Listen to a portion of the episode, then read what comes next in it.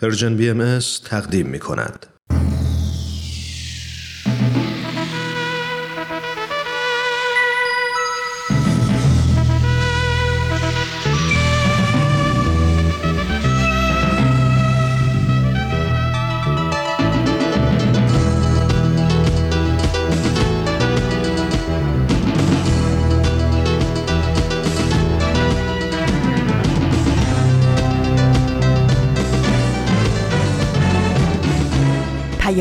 دوست. برنامه ای برای تفاهم و پیوند دلها.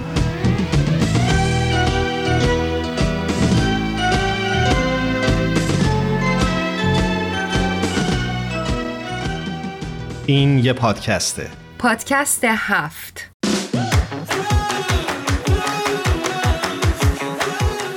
امروز جمعه 29 مرداد 1400 خورشیدی برابر با 20 اوت 2021 میلادیه. و این 68 مین قسمت از پادکست هفته.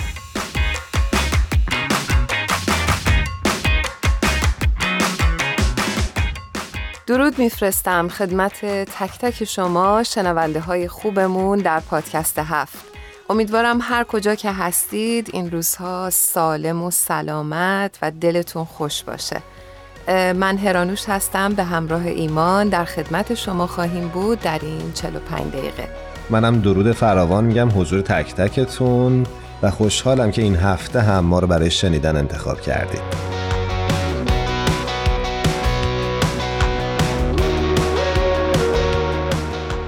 آیا برای شما پیش اومده که انقدر از خشم و عصبانیت حالتون بد باشه و یک کاری یا یک حرفی رو زده باشید که بعدش خیلی پشیمون شده باشید؟ موضوع امروز برنامه ما راجب همینه راجب خشم و عصبانیت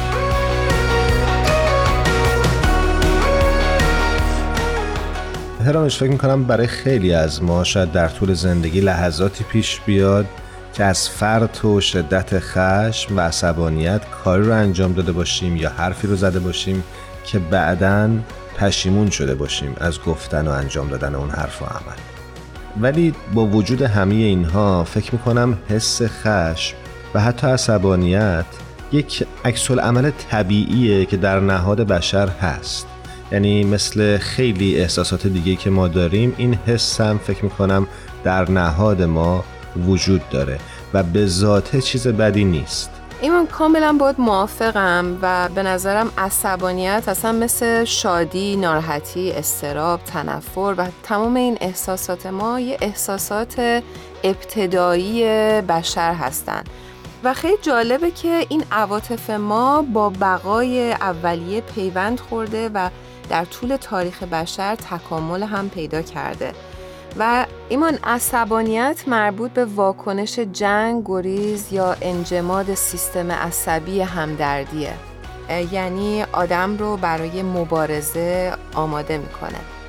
اما در واقع خودت می‌دونی دیگه که ما حتما لزوما مبارزه به معنی مش زدن نیستش ولی می‌تونه جنبه های دیگه ای هم داشته باشه. دقیقا و نکته جالبی رو گفتی و فکر می‌کنم که یه مطلب دیگه رو هم خوب بهش اشاره بکنیم و اون این که عصبانیت و یا بروز خشم همیشه جلوه فیزیکی و کلامی نداره بله. خیلی وقتا خشم و عصبانیت جلوه های پنهان دارن که از که ازشون به عنوان خشم پنهان یا رفتارهای خشمگین پنهان یاد میشه خیلی وقتا ما مستقیما خشممون رو نشون نمیدیم ولی رفتار و یا عملی رو داریم و یا حتی حرفی می‌زنیم که درست غیر مستقیم هست ولی مستاق بروز خشونت هست. مثلا تیکه میندازیم. مثلا تیکه میندازیم. مثلا جایی که می‌تونیم کار رو برای کسی انجام بدیم به بهانه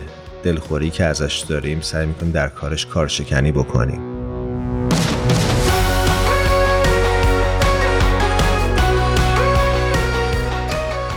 خب فکر می‌کنم که این بحث می‌تونه خیلی گسترده باشه و ما حالا در طول برنامه امروز بیشتر سراغش خواهیم رفت. اگه موافقی بریم با آزین صحبت بکنیم که روی خط ظاهرا منتظر ماست. حتما بریم گفتگو کنیم.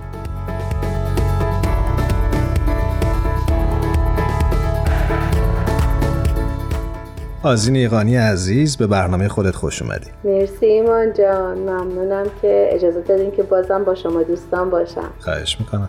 آزین جون خیلی خوش اومدی. خیلی خوشحالم از اینکه دوباره صدات رو میشنوم. منم همینطور. منم خیلی خوشحالم. هرانوش جان. مرسی عزیزم. خب آزین جون این هفته برای ما چه مطلبی آماده کردی؟ از کجا؟ چه خبر؟ خب این هفته مطلب خیلی جالبی براتون دارم. برای خودم بسیار جالبه. امیدوارم که برای شما و همه دوستانمونم جالب باشه. در ایالات متحده آمریکا ایالت مریلند و شهر کالج پارک. در واقع دانشگاهی هستش دانشگاه مریلند که در هر سال تحصیلی کرسی بهایی برای صلح جهانی در دانشگاه مریلند یک دوره منحصر به فرد برگزار می‌کنه که این دوره به دانشجویان کمک می‌کنه که با توجه به اصول معنوی مثل رفع انواع تعصب برابری زنان و مردان و مشورت علتهای ریشهای مشکلات اجتماعی رو شناسایی بکنه. خیلی جالبه نه؟ خیلی عالیه. کاملا. من از این جون میونه صحبتت می‌خواستم از ایمان یه سوال بپرسم چون که می‌دونم که ایمان تو این دانشگاه درس خونده ایمان کرسی باهایی برای صلح جهانی اصلا توی دانشگاه مریلند داره چی کار می‌کنه و اصلا چی هست؟ ولی تا جایی که می‌دونم کرسی باهایی برای صلح جهانی یک دوره آموزشی و آکادمیک هست در دانشگاه مریلند که میان رشته ای هم هست. یعنی از رشته های مختلف مباحثی رو تدریس می‌کنه در زمینه های مختلف برای ایجاد یک بنیان فکری تازه در بین دانشجوها. و یکی از حالا مواردی که خیلی روش تاکید دارن راههایی است برای رسیدن به اون صلح و وحدت جهانی که خب ایده و تعلیم اصلی آینه بهایی هست. چقدر جالب.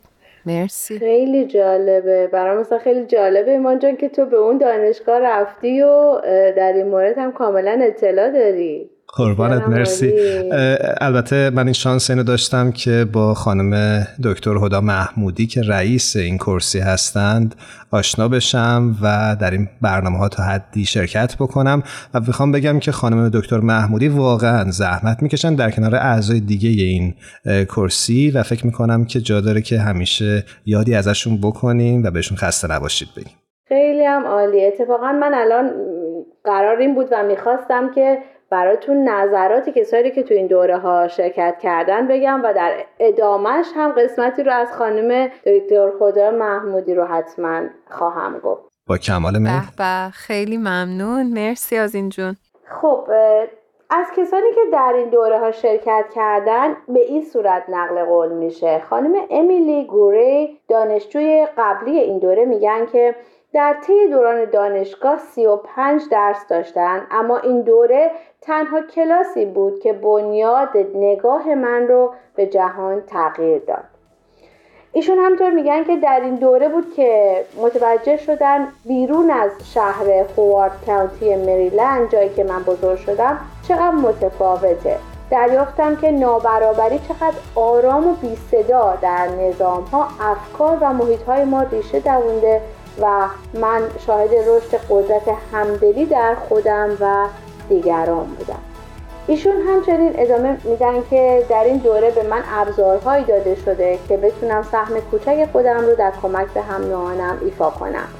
و در حال حاضر ایشون در حال بررسی این موضوع هستن که چطور شغلشون در بازاریابی می‌تونه در خدمت تقویت صداهایی باشه که به جای افزایش سود باعث ارتقاء وضعیت مردم و محیط زیست بشه. خب این نشون میده که واقعا این دوره تونسته نظر و نگاه یک آدم رو نسبت به دنیا و اونچه که پیرامونشون هست تغییر بده.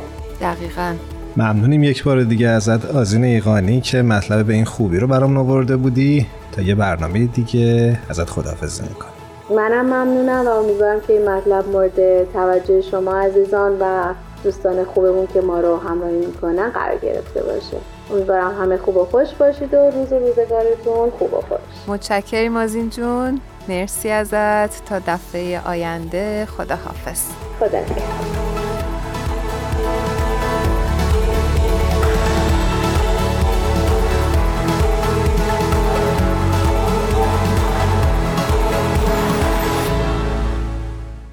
ترانه که خواهید شنید از زنده یاد خواننده محبوب کشورمون جمشید علی مراد با عنوان شکار آهو. می‌خوام برم کو شکار آهو. توفنگ من کو لیلی جان توفنگ من کو. توفنگ من کو لیلی جان توفنگ من کو. بالای بومی پری کفت پرونی. شست به نازم لیلی جان خوب میپرونی. آه شست به نازم لیلی جان خوب میپرونی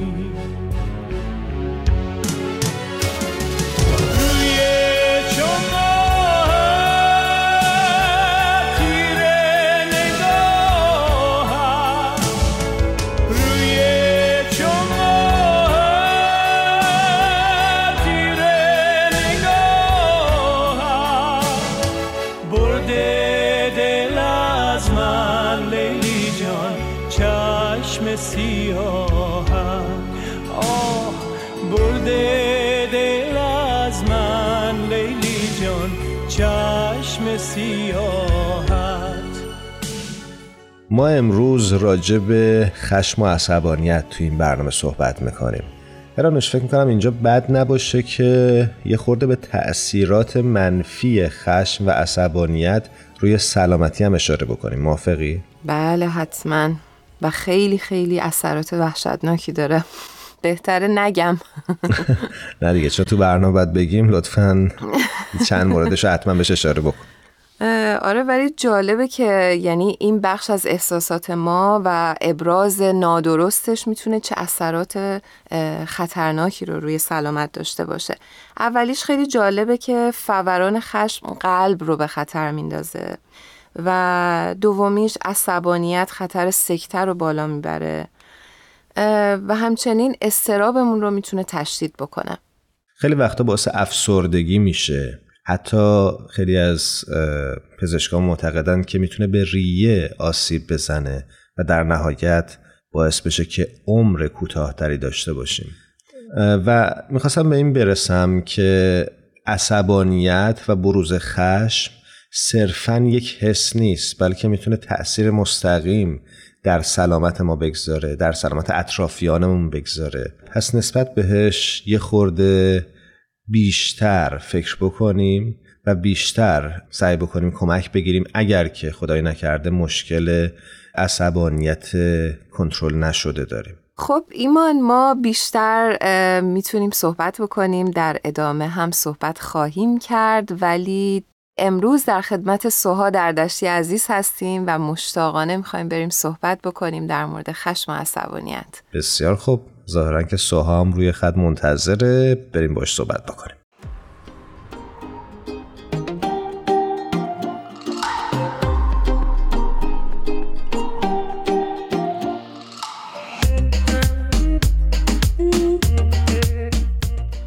شنونده های خوبمون خبر خوش که خانم سوها در دشتی رو روی خط داریم. بسیار خوشوقت هستیم از اینکه دعوت ما رو پذیرفتن و بار دیگه در خدمتشون هستیم.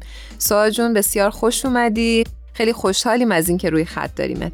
خیلی ممنون هرانوش جان باعث افتخاری که باز در خدمت شما و شنوندگانتون هست قربان تو. سوها جان منم به درود میگم به برنامه خودت خوش اومدی. خیلی ممنون. ایمان جان درود بر تو و خوشحالم که امروز هم بحثی با هم دیگه صحبتی با هم داریم. قربانت. من برای اون دسته از شنونده همون که شاید اولین بار صدای سوها رو میشنوند بگم که سوها در دشتی عزیز مشاور خانواده ازدواج و کودک است. همطور که همه شنونده ها می‌دونن ما امروز سوها جون موضوع برنامهمون در مورد خشم و عصبانیت هست. و ما می‌خواستیم سوال اول رو اینطوری ازت بپرسیم که خشم و عصبانیت رو اصلا در روانشناسی چطوری می‌تونیم توضیح بدیم و چه تعریفی داره؟ بله خشم رو ما به عنوان یکی از احساسات توضیح میدیم و همه حس ها پدیده های طبیعی هستند که ما از طریق حواس پنجگانمون یه سری اخبار رو می‌گیریم صدایی میشنویم بویی رو به مشاممون می‌خوره مزه رو از طریق حس چشاییمون تجربه می‌کنیم. و بعد سیستم عصبی ما بر اساس اون چیزهایی که یاد گرفته یه سری شبکه هایی رو تشکیل داده. که تمام این اخباری رو که دریافت می‌کنه تبدیل می‌کنه به حس های مختلف که باعث بشه که ما بتونیم از خودمون مراقبت کنیم اگر در خطر هستیم کاری براش انجام بدیم و احساسات دیگه. حالا مسئله خشم اینه که معمولا اگر که ما بخوایم ریشه یابی کنیم ببینیم کسی که داره خشم رو تجربه می‌کنه چه اتفاقایی داره میفته معمولا پشت حس خشم همیشه استراب و حس استراب وجود داره. سیستم ما برای اینکه هر حسی رو بتونه تجربه کنه مجبوره که اون رو به یک رفتار یا به یک سری رفتار تبدیل بکنه. بنابراین وقتی که حس خشم به ما دست میده ما گزینه های مختلف داریم که بعضی ها راجبش صحبت می‌کنن بعضی ها نفس عمیق می‌کشن سعی می‌کنن که حس خشمشون رو تبدیل بکنن به یه مقدار حس آرامش که رفتاری که از به استفاده می‌کنن که اون رو تجربه کنن یه سری رفتارهای مثبت باشه. متاسفانه بسیار رایجه و اگر که به اکثر انسان ها نگاه کنیم خیلی وقتها میشه که بر اساس حس خشم رفتار عصبانی رو انتخاب می‌کنن. حالا رفتار عصبانی می‌تونه صدا بلند کردن باشه از کلمات بد استفاده کردن باشه چیزی پرت کردن باشه خدای نکرده کتککاری باشه و یکی از رفتارهایی که خیلی رایجه برای ابراز حس خشم منتها مسلما بسیار مخربه. هم برای خود طرف و هم برای اطرافیان. چه جالب.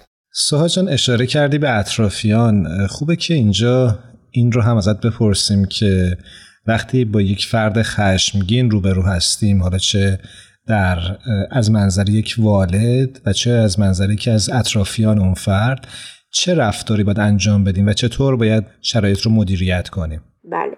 اشاره که داشتین اول پدر و مادرها و وظایفه که اونها دارن خیلی خیلی متفاوته تا دیگران. پدر و مادر مسئول این هستن که از خیلی کوچیکی. حتی میشه گفت از تولد بچه احساسات بچه رو بهش معرفی کنن. مثلا وقتی که بچه داره گریه می‌کنه و پدر مادر متوجهن که بر اثر حس گرسنگی که داره گریه می‌کنه اون رو باید بهش معرفی کنن. و بهش بگن که مثلا عزیزم تو گرسنته الان من شیر تو درست می‌کنم حالا غذا می‌خوریم و بعد گرسنگی از بین میره. بنابراین اساسی ترین وظیفه پدر مادر اول و حتی تا چندین سال اینه که احساسات بچه رو بتونن خودشون درک کنن که چه حسی داره بچه تجربه می‌کنه و اون رو بهش معرفی کنن.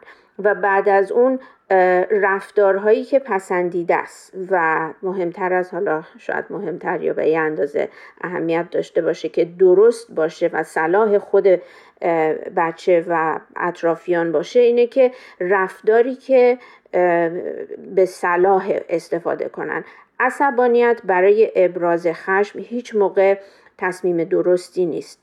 و پدر و مادر می‌تونن با یکی از موثرترین راههایی که به بچه ها رفتار درست رو یاد بدن اینه که خودشون الگویی باشن که با اون رفتار درست بتونن بچه ها رو هدایت کنن. به این منظور که حتی من خیلی وقتا به پدر مادرها پیشنهاد می‌کنم که وقتی که با همدیگه دارن صحبت می‌کنن این رو ابراز کنن.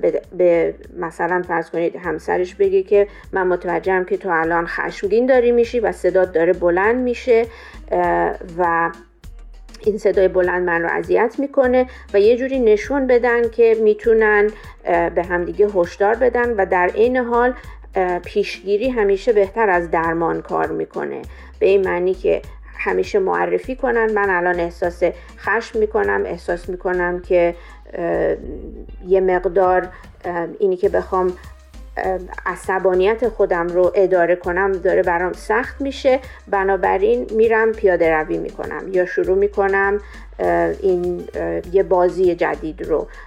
بنابراین بهترین طریقه که پدر مادر می‌تونن این مسئولیت رو به عهده بگیرن اینه که اون الگویی باشن که می‌خوان بچه همونطور رفتار کنه. حالا صحبت در مورد اینکه ما در قبال بزرگسالانی که در جامعه یا در زندگی شخصیمون دوستانمونن حالا همسر محل کار همکارا هستن در اون موقعیت ما چه مسئولیتی داریم؟ هیچ موقع ما کسی رو نمی‌تونیم قضاوت کنیم برای حسش. نمی‌تونیم بگیم یه حسی درسته یا غلطه. چون احساسات همجور که چند دقیقه پیش اشاره کردم حاصل تجربه هایی که یه انسان داره از زندگی خودش و اخباری رو که دریافت می‌کنه میاد بر اساس اون این رو تجربه می‌کنه. یه مثال براتون میارم. توی یه اتاقی که فرض کنید درجه هوا حدود 35 درجه سانتیگراده که نسبتا هوای گرمیه. اگه یه نفر بیاد بگه که من اینجا سردمه لطفا کولر رو خاموش کنید برای من پتو بیارین. خیلی ها شروع می‌کنن به اینکه نه بابا چی چی رو سرده هوا 35 درجه است اصلا برای چی تو سردت باید باشه؟ و میان یه جوری این حس رو قضاوت می‌کنن. یا انکارش می‌کنن. بله دقیقا. در صورتی که حس درستی غلطی نداره. اون کسی که سردشه حالا ممکنه یه مشکل پزشکی داره کمخونیه فشار خون پایینه یا اینکه به قول خودمون سرماییه. حالا هر چیزی که هست. ولی اینکه بر اساس اون که ده نفر دیگه تو اون اتاقن یک نفری که سردشه ما بیایم بگیم خب چون یه نفر سردشه ما کولر رو خاموش بکنیم یا رفتاری که اونجا اتفاق میفته اون رفتاره که ما باید در قبالش مسئولیت پذیری داشته باشیم. بنابراین کسی که رفتار عصبانی می‌کنه فقط و فقط خودشه که مسئول اون رفتاره و نمی‌تونه حرفهایی مثل اینکه این طرف انقدر قر می‌زنه که منو عصبانی می‌کنه. نمی‌تونه مسئولیت عصبانی شدنش رو روی دوش کسی دیگه بذاره. چون ما فقط و فقط خودمونیم که مسئول رفتارمون هستیم. منتها کاری که یه نفر که در میشه گفت در تماس با یک آدم عصبانی هست اینه که خیلی وقتا هست کسی که پرخاشگره حرفهای تند می‌زنه. یه مقدار ممکنه که اطرافیانش رو حتی به یه چیزهایی محکوم کنه. من فکر می‌کنم اون اطرافیان مسئولن که برای حفاظت خودشون همیشه متوجه این باشن که اگر کسی عصبانیه خطا از من نیست. بنابراین اینی که میگه که شما خیلی زود بهتون برمیخوره معمولا آدم هایی که پرخاشگر هستن میگن نازک نارنجی هستین شما نمیشه باهاتون حرف زد تا یه چیزی میگیم بهتون برمیخوره. مسئولیت ما به عنوان کسایی که در تماس با یه آدم عصبانی هستیم اینه که اینها رو نپذیریم. حالا بستگی به موقعیتش داره ایمان سوالی که پرسیدی که ما برای اطرافیان چه کاری می‌تونیم بکنیم من فکر می‌کنم اینه که بستگی به موقعیت. اگر طرف وقتی که آرومه و شنوایی داره از ما اشاره بهش داشته باشیم که من متوجه شدم که وقتی که تو خشمگین میشی برات خیلی مشکله که خودت رو اداره بکنی و رفتاری که می‌کنی عصبانی باعث مثلا آزردگی من میشه یا اطرافیان. و معمولا کسایی که رفتار عصبانی می‌کنن این رو توضیح میدن که اون لحظه خودم رو نتونستم کنترل کنم و معمولا بعد از چند دقیقه یا چند ساعت معمولا معذرت خواهی می‌کنن.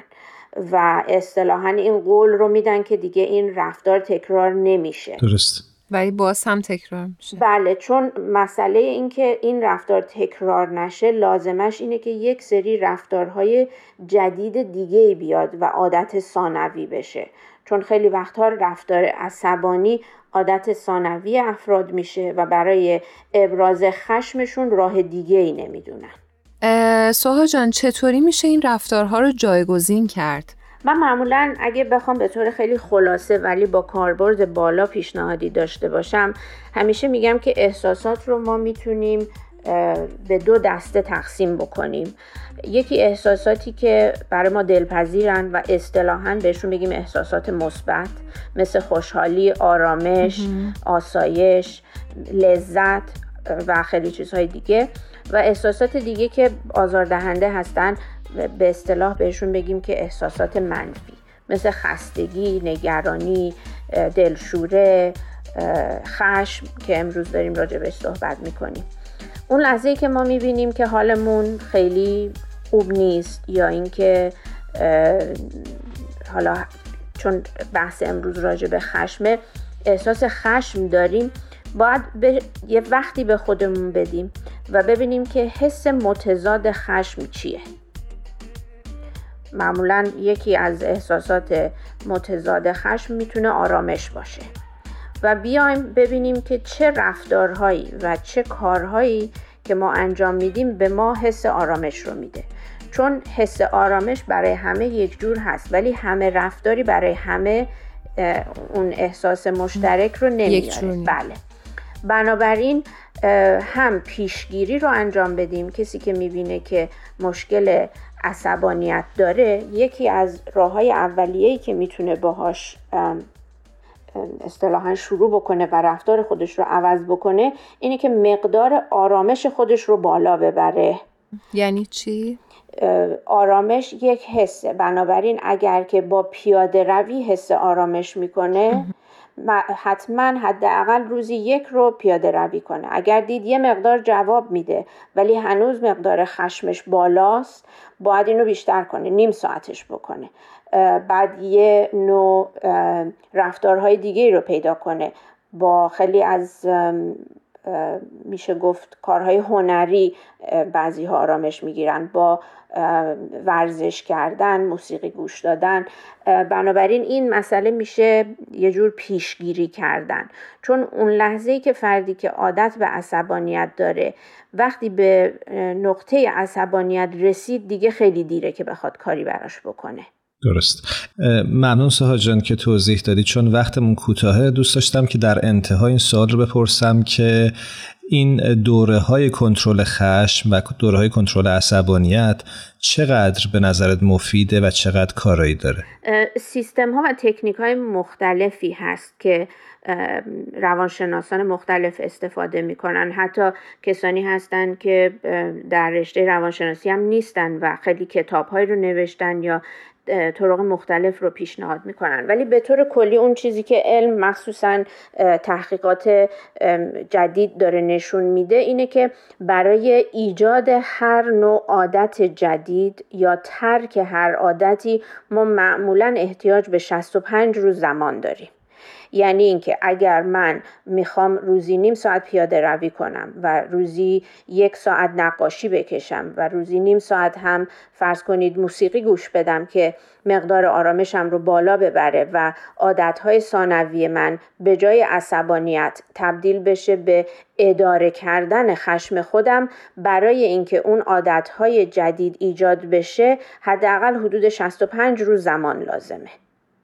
ولی این رو خیلی به طور کلی من دارم بهش اشاره می‌کنم. از نظر چون محدوده زمانی ایمان پرسید ولی به طور کل ما وقتی بخوایم از خیلی اساسی و ریشه مسئله عصبانیت رو برطرف بکنیم طرف باید متوجه این باشه که احتمالا یک نوع اضطرابی که شاید یه مقداریش هم پنهان باشه وجود داره.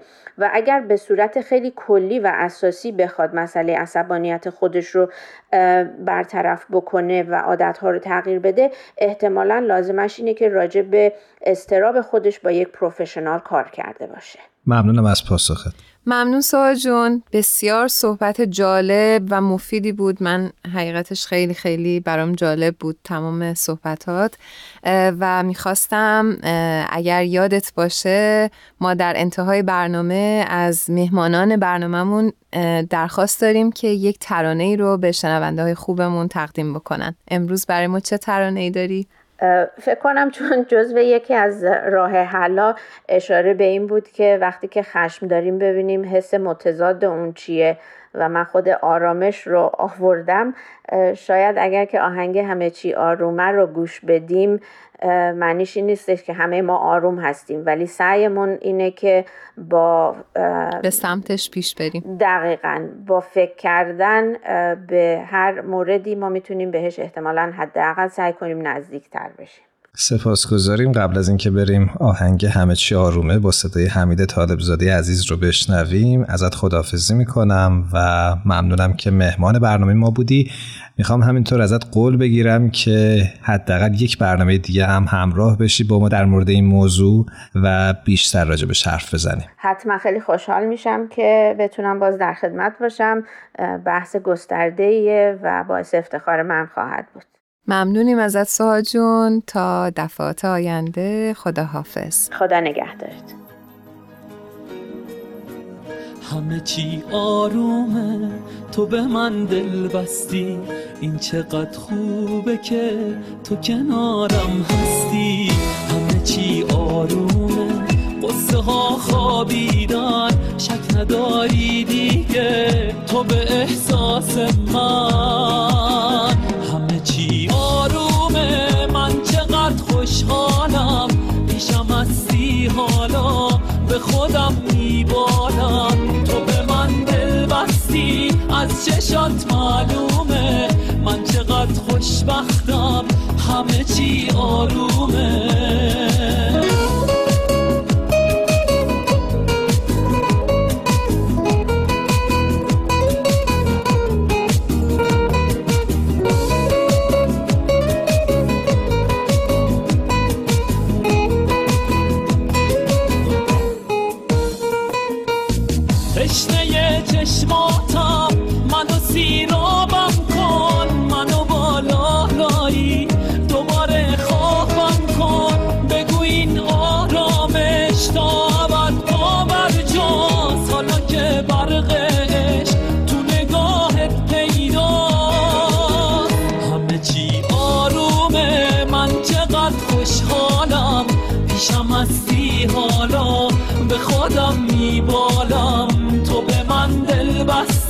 از چشات معلومه. من چقدر خوشبختم همه چی آرومه.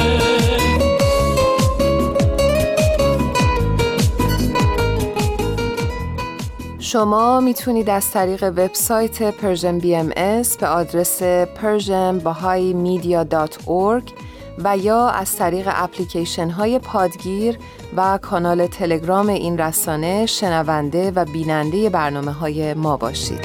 همه چی آرومه تو به من دل بستی. این چقدر خوبه که تو کنارم هستی. همه چی آرومه قصه ها خوابیدن. شک نداری دیگه تو به احساس من. صحبت های سوها چقدر به نظرم مهم بود ترانوش فکر می‌کنم که چه خوبه که هر از گاهی بریم سراغ این موضوع چون فکر می‌کنم که می‌تونه دقدقه خیلی از ماها در زندگی باشه. کاملا. خیلی از ما هم نه. فکر می‌کنم همه ما به خاطر اینکه این احساسات طبیعی هر انسانی هست و ما باید یاد بگیریم که چطوری مدیریتش بکنیم. دقیقا. حالا که از مدیریتش حرف زدیم خوب چند نکته رو که خیلی جاها دیدن بهش اشاره کردن با هم مرور بکنیم برای کنترل خشم. یکی اینکه انتقاد پذیر باشیم بایدها رو حذف کنیم. از اینکه بخوایم عقاید خودمون رو یا نظر خودمون رو به بقیه تحمیل کنیم دوری کنیم. فکر نکنیم که دیگران باید دقیقا طبق خواسته ما رفتار بکنن. کاملا. خیلی نکته های جالبی رو اشاره کردی. یکی از روش هایی که برای کنترل خشم میگن خیلی جالبه و خیلی اثر می‌کنه این تکنیک ده ثانیه هستش. یعنی ده ثانیه ما بشمریم در دلمون و نفس عمیق بکشیم. خیلی خیلی می‌تونه به ما کمک بکنه که کنترلش بکنیم. یه چیز جالبی هم که یه جایی میخوندم خیلی خوب بود اینکه مسائل رو جزئی بدونیم. آره. این کار خیلی سخته البته برای خانوم ها مخصوصا. خب، من وارد این مبحث نمیشم. ولی خب خیلی خیلی کمک می‌کنه در کنترل خشم. درسته. و یه نکته دیگر رو هم که دوست دارم حتما بهش اشاره بکنیم اینه که وقتی از کسی عصبانی هستیم به جای اینکه تخلیه ناسحیح خشم یا حتی فرو بردن خشم داشته باشیم در خودمون قاطعانه حرفمون رو بزنیم بدون اینکه توهینی درش باشه. سعی بکنیم معدبانه ولی قاطعانه و شفاف دلیل ناراحتی و عصبانیتمون رو با طرف مقابلمون در میون بذاریم. بله. ایمان من دوست داشتم که یه مثال بزنم از مطلبی که بهش اشاره کردی. اینکه مثلا می‌تونیم به فرزندمون بگیم که پسرم از اینکه در مدرسه با هم کلاسیهات معلماتون رو اذیت می‌کنید من خیلی ناراحتم. به جای اینکه داد بزنیم سرش و فریاد بزنیم سر اون بچه بیچاره می‌تونیم خیلی قاطعانه اون احساسمون رو و اون ناراحتیمون رو بیان بکنیم. دقیقا. فکر می‌کنم که بذاریم بحث رو اینجا نگه داریم برای اینکه بهمون اشاره می‌کنن که فرانک روی خط منتظر ماست. بله بریم مشتاقیم که با فرانک جون صحبت بکنیم. فرنک شوبریان عزیز رو روی خط داریم. درود میفرستم خدمتت فرنک جون. خوشحالم از اینکه دوباره صدات رو میشنوم. درود و دوستت بدرود بر هرانوش عزیز. خوش اومدی. چه پر انرژی هستی فرنک جان منم به درود میگم. خوشحالم صداتو میشنوم. قربونت برم منم خیلی خوشحالم. به شما که می‌رسم انرژیتون رو می‌گیرم. فکر کنم دلیلش این باشه. خب چه خوب. دو جانبه است. خدا رو شکر.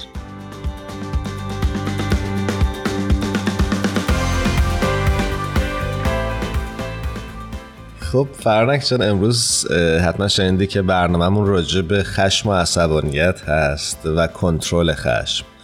می‌خواستم ببینم شما چه مطلبی به همراه آوردی برامون. آره اتفاقا خیلی موضوع جالبیه و فکر کنم عموما باهاش درگیر باشیم. مثلا من خودم واقعا باید روش کار بکنم و می‌کنم روش که بتونم خشم خودم رو کنترل بکنم.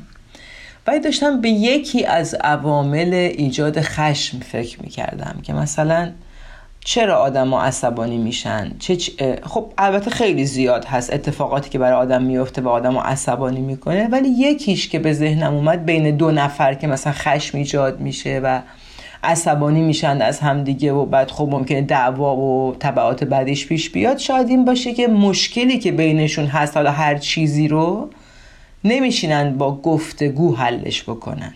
یا اگر حرف می‌زنن هم احتمالا همدیگه رو نمیشنون. یعنی هر کس نظر خودشو میگه مثل دوتا اسپیکر. این میگه اونم میگه. بعدم خب طبعا هر کس رو حرف خودش رو زده و همچنان رو حرف خودش پافشاری داره این جنگ و دعوای تازه احتمالا قلیستر میشه توش.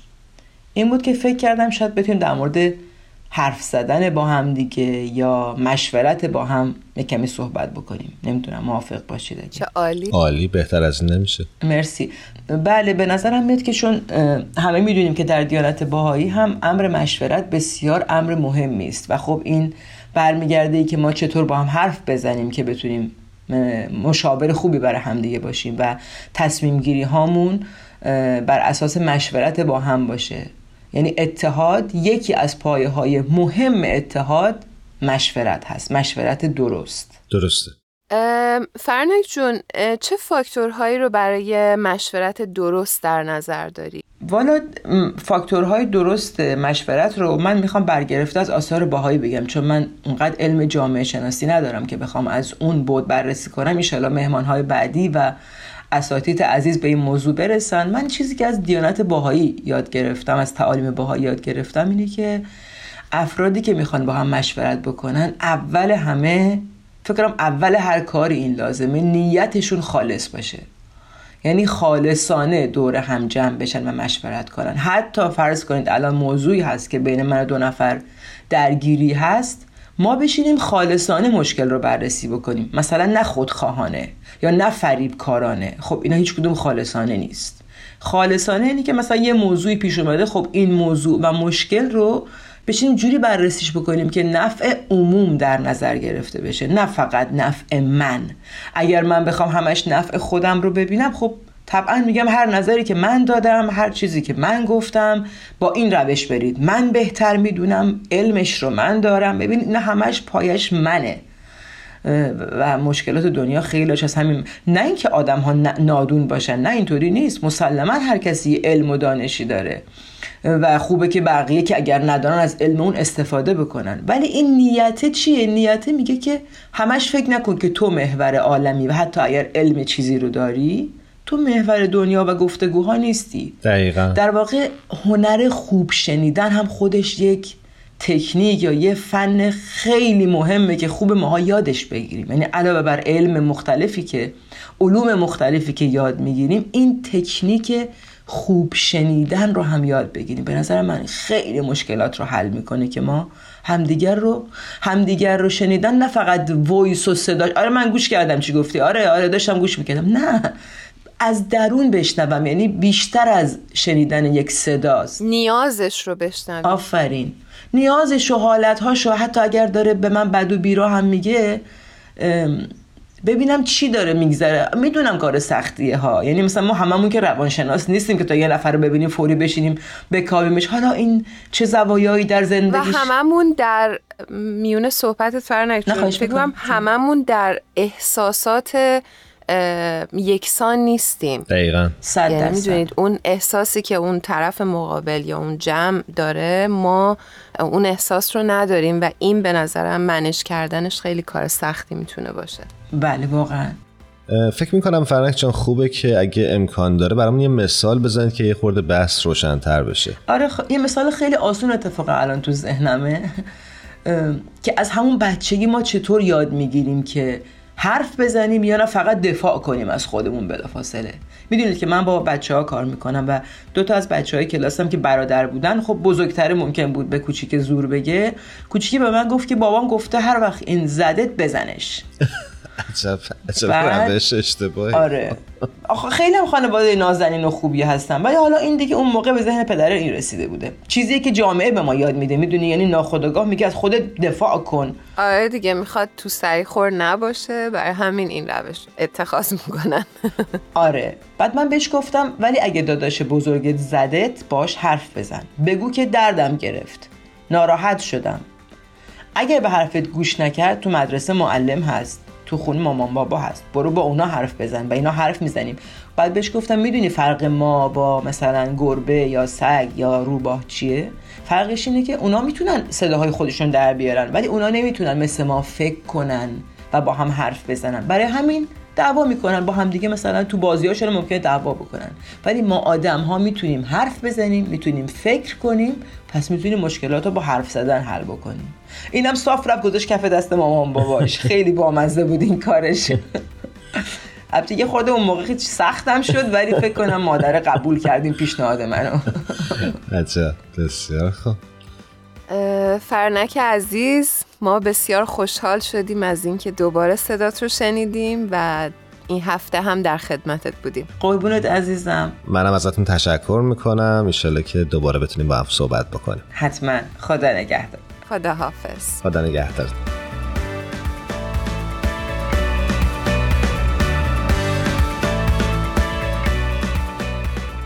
آنتونی رابینز در جای اشاره می‌کنه که برای رهایی یافتن از عصبانیت باید این دو کار رو انجام بدیم.